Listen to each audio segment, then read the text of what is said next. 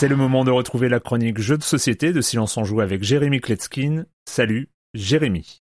Salut Erwan, alors cette semaine on se retrouve au XVIIIe siècle, au moment où la communauté scientifique se mettait sur la gueule à coups de théories de découverte, où la concurrence faisait rage à travers l'Europe, entre Galilée, Kepler, Pascal, Boyle, Halley, Copernic, Bacon, et surtout celui qui a donné son nom à ce jeu, Newton. Alors euh, rien que pendant la mise en place du jeu vous allez être impressionné. Il y a d'abord un grand plateau avec la carte de l'Europe, puis un autre qui représente un arbre de développement de technologie, il y a une piste de spécialisation où on pourra décider d'aller trimer, 9 cartes actions sur trois niveaux différents, et puis des plateaux individuels représentant dans la partie haute une grande bibliothèque et dans la partie basse un emplacement pour poser des cartes. Alors Newton n'est pas un jeu qu'on peut apprendre en 3 minutes, Erwan. On va y passer tranquillement une demi-heure, mais c'est pas le genre de jeu qu'on va acheter pour faire une seule partie. Hein. Et c'est bien là ce que j'aime dans ce jeu, c'est qu'il ne complexifie pas en rajoutant plein de couches les unes par-dessus les autres, mais plutôt en offrant un large spectre de possibilités et de stratégies différentes. Alors vous connaissez Erwan, je me fais grassement engueuler à chaque fois que je dépasse les deux minutes. Je ne vais donc pas pouvoir entrer dans les détails en vous expliquant comment on peut débloquer des rangées de livres dans votre bibliothèque. Je ne vais pas non plus vous décrire le déplacement sur la carte où on va visiter certaines universités, rencontrer des personnalités et débloquer des parchemins.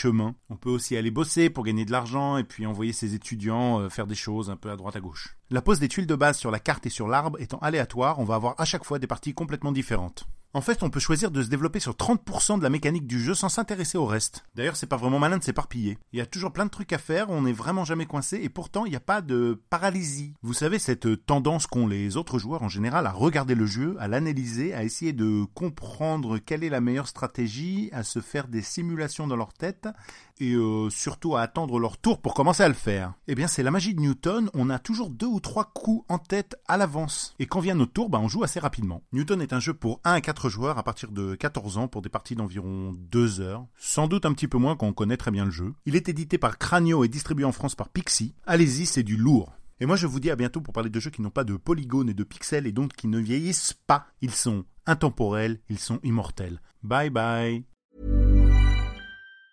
Hi, I'm Daniel, founder of Pretty Litter. Did you know cats tend to hide symptoms of sickness and pain? I learned this the hard way after losing my cat, Gingy. So I created Pretty Litter, a health monitoring litter that helps detect early signs of illness by changing colors, saving you money and potentially your cat's life. Pretty Litter is veterinarian developed, and it's the easiest way to keep tabs on your fur baby's health right at home. Go to prettylitter.com and use code ACAST for 20% off your first order and a free cat toy. Terms and conditions apply. See site for details.